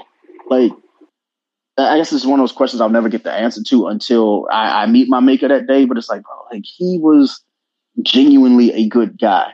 And he didn't say a fucking word, like, to us, like, to make us think any differently. He was just a nice person. And he didn't have to be. So... yeah, you know, my condolences to his family, man. Rest in peace, Scott Hall. We have one more voice. I really hope everyone understands, like, what Scott Hall really contributed to the wrestling business. Not just, you know, in the WWE, but just in the business overall. What him and Kevin Nash did as the outsiders literally changed the business. Guaranteed contracts, more money, all of that. So hopefully everyone remembers the contributions. You know, what he did for the Intercontinental title is legendary. His matches were legendary. Agreed. And you know, I don't know much about you know, wrestling and everything, but I did go back and I watched that ladder match, at, you know, for the Intercontinental title, and I was like, wow. You know, for someone that doesn't really know it, you know, I've only watched wrestling in passing. You know, I'm not an avid fan or anything of that sort, but it just seemed as like, okay, I see the impact that he made. So, did y'all hear me? Yep, we can hear you. Okay.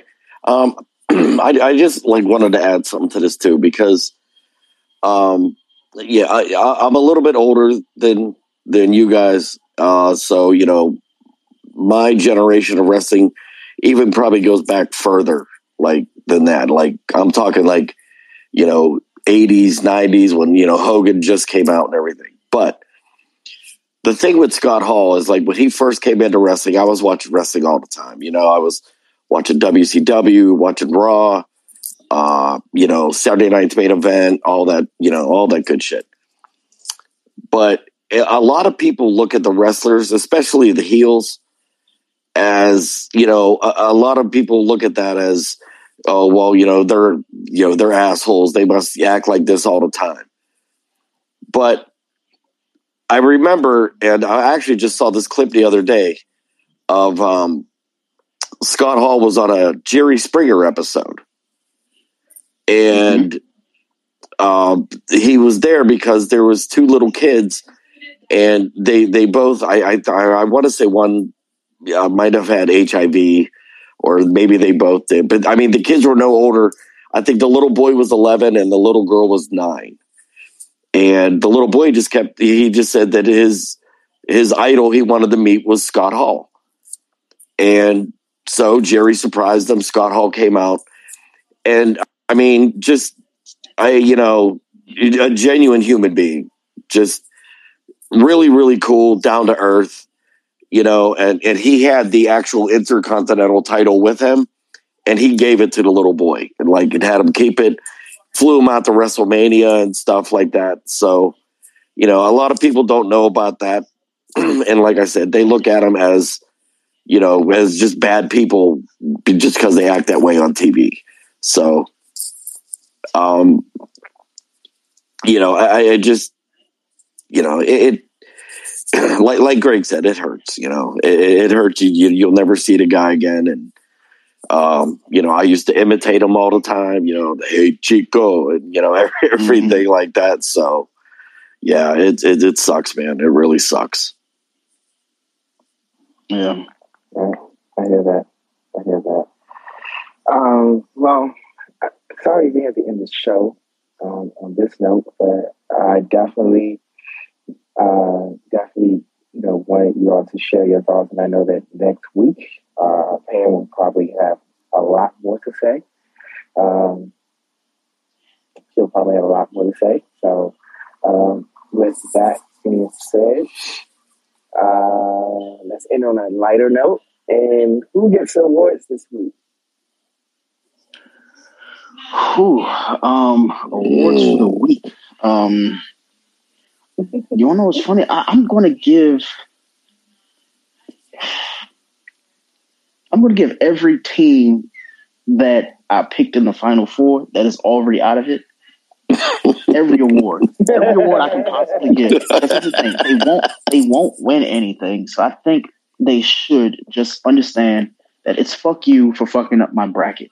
So the Adam Gates "Why Are You Still Here" award goes to all the seeds that aren't top seeds, that are beaten top seeds. UNC, Duke, ass teams like that I hate, that for some unknown reason they keep getting in. A team that was, like, ranked for no reason, that they keep kissing ass to, they are getting the Bill O'Brien, you know, you done fucked up right award. I'm giving that to the Michigan Wolverines, because there's something about that team I just don't like, and I'm trying to figure out what it is. It might be Juwan Howard. He's the most underrated, but mostly overrated fucking player I've ever met in my life. And I hate Michigan. I don't know. Like, I don't hate them as much as Duke. It's definitely fuck Duke for an eternity. When I think about Michigan, I don't think about, like, what's the Fab Five and all that. I just think, like, yo, like, there's some, they just look pretentious as shit. Like, that big ass M that's in, like, that weird font and shit. It looks like it came from, like, Microsoft Word or some shit like that. Why? So fuck them. And one bracket, like, I had Tennessee, and the only reason I picked Tennessee is because it's a big ass T, and I was like, cool, T, orange, something about it called to me, and these motherfuckers lose. So Tennessee's also getting the Bill O'Brien, you know, you're fucked up right award. Who else is getting the only team that honestly I picked that I know the fact that I'm about to bring their name up, either they're going to get to the Final Four or they're going to lose. It's one of two, and it's fucking Texas Tech. I don't know. Well, I picked Texas Tech to win in one of my brackets, and I know they're going to lose. My other bracket, I have Gonzaga, and the third bracket I have is who's the bum ass team that lost? Auburn, right? This is Cam Newton's fault. So Cam Newton's getting the Adam Gates Why Are You Still Here award too. So he's also getting the Why Are You Still Here award, because why the fuck? Why Cam Newton? It's your fault. Do I have any other awards for someone? I do want to. I want to reward. I'll give an award rather to Russia, because they still have not let our girl Brittany come home. So they're also getting a new award. They are getting the Rosa Parks "We Ain't Gonna Keep Sitting Here Waiting" award, because while we're not going to the back of the, we ain't waiting and I ain't moving. Bring Brittany back, bro. I don't get it. They were talking about she disappeared last week. What the fuck is going on over there? Stop, ladies and gentlemen, stop going over there. And I'm only saying this shit not to be disrespectful to Russia. Right now is not the time to go on a trip out there. So please, bring Brittany home. This, that. I want to give my sincerest apologies to Kyrie. Like I said earlier in the show, he's actually been playing really good. So I want to say, you know what? You're doing your thing. You're absolutely a head case and something is really wrong with you. But guess what? You are doing a good thing in the league. I want to give another award. What other award? I'm going to give the Q award to Q for actually not losing a bet to me finally, because he was so close. And he was so bold last week. He was bold as shit. Oh, yeah, Houston's going to go and get to the fucking Final Four and win it because I predicted it, man. You know, my bracket's the king. Ha, motherfucker. Ha. Ha. Uh-huh. Your bracket looks like mine. It looks like 2-ply toilet paper, because all we can do is wipe our ass and flush in that fucking bracket. Jesus, it's bad. Also, and my final award that I don't know who, like, I don't know what title I want to give this award to, and we lightly touched on this, but I really want to bring this back up. And feel free to like give an award to this if you want to. Here, like, for the sport of tennis, I like to think tennis and golf are those one sports that you overpay for your ticket to shut the fuck up and enjoy the sport. It's not like basketball and football where you cheer. You shut up, you watch the ball go back and forth, you enjoy that shit, and then when it's time for you to leave, you leave. So when I see motherfuckers heckling tennis players, yo, who the fuck told you to be here? Like, go home.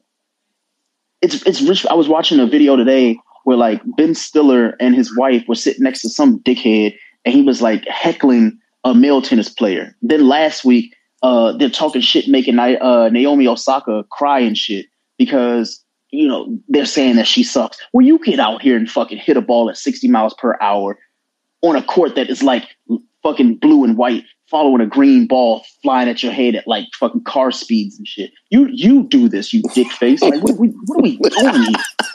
I don't get it, man. Like, and I know we talked about like the hecklers with like Westbrook and stuff, but there's nothing more that I hate than a person who heckles somebody and can't do nearly a fifth of what the fuck they do. When I give Kyrie Irving like shit, yes, I can hoop. I play ball. What I don't do is say that I'm fucking Kyrie Irving. I shit on Kyrie Irving for thinking that the earth is flat and shit like that. I never talk about him being a shit player. That's what I won't do. Except for on Uncle Drew, because that movie was asked to. But that's a story for another day. When it comes to like hecklers, I've always found it to be like egregious when I see athletes get heckled for honestly doing something that they love, and it's people who you know for a fact they couldn't put their jock strap on in order to do that stuff. So I want to publicly apologize to Naomi Osaka, and I can't remember the male tennis athlete's name, but it was really fucked up to see that grown woman cry because some heckler decided that they wanted to crack a joke at a tennis event where historically nobody fucking talks. The one sport where I think a lot of people have enough decency to be like, you know what? This isn't really the sport that we talk at. You clap at the end of sets and shit. When the game is over, everybody, round of applause, standing ovation, and you go to fuck home. Why are you heckling somebody? I want to say tennis, golf, volleyball, and hockey are like the few sports that it's like, yo, you know for a fact you can't do what the fuck they do.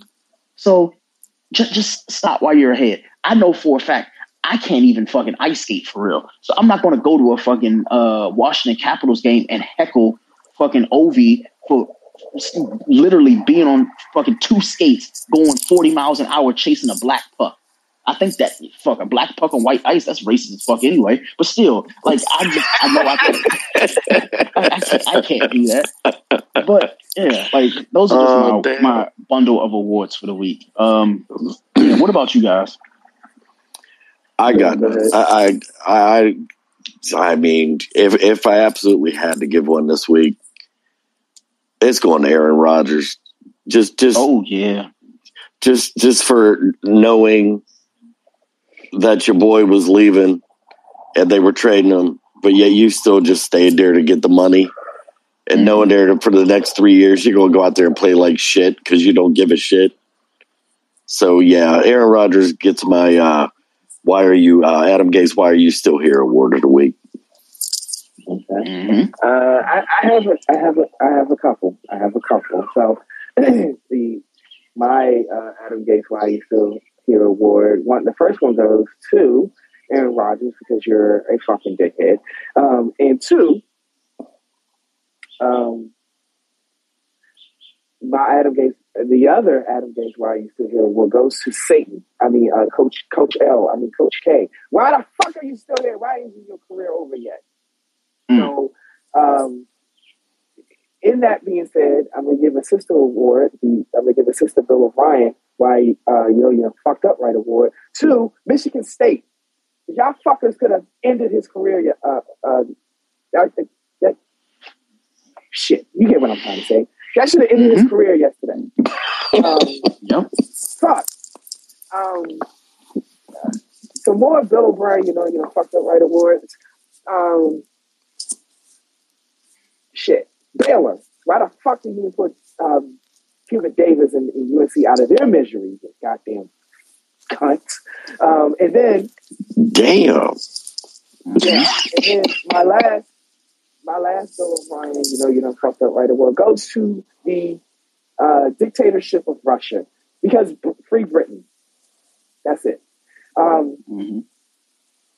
how to reach us on social media. We say it every week. I will say this. You can find us on Instagram at Young Black Pod. You can find us on Twitter at Robbie Bothered. You can also find me telling Vladimir Putin to go fuck himself. With that being said, you just finished listening to another episode 507. Goodness, we've been doing this a long damn time, of the Young Black and Bothered Sports Desk. Have a great week, everybody. 16 in the Final Four, the Elite Eight of this weekend. Please enjoy the games and the more upsets that are sure to come. That's the name of the game right now. And we will see you next week. Adios, everyone. Y'all have a good week. Hey, do you have the Wi-Fi password? Common words everyone has said in an airport, coffee shop, or any public place with free internet. Don't fall victim to internet hackers while using free internet thanks to NordVPN. NordVPN is one of those services you tell yourself you don't need until it's too late. We've used the NordVPN to browse the web, check bank accounts, and even stream apps like Netflix. It's the only VPN service that lets you bypass ISPs, perfect for when your job has sites you frequent like Facebook is blocked. It's the best VPN service you can get for both price and performance. Install NordVPN on up to 6 devices, including your smartphone, tablet, and desktop, and experience the service for yourself. Start protecting yourself and your content with NordVPN by heading over to nordvpn.com/YBAB at checkout and save 75% on your subscription.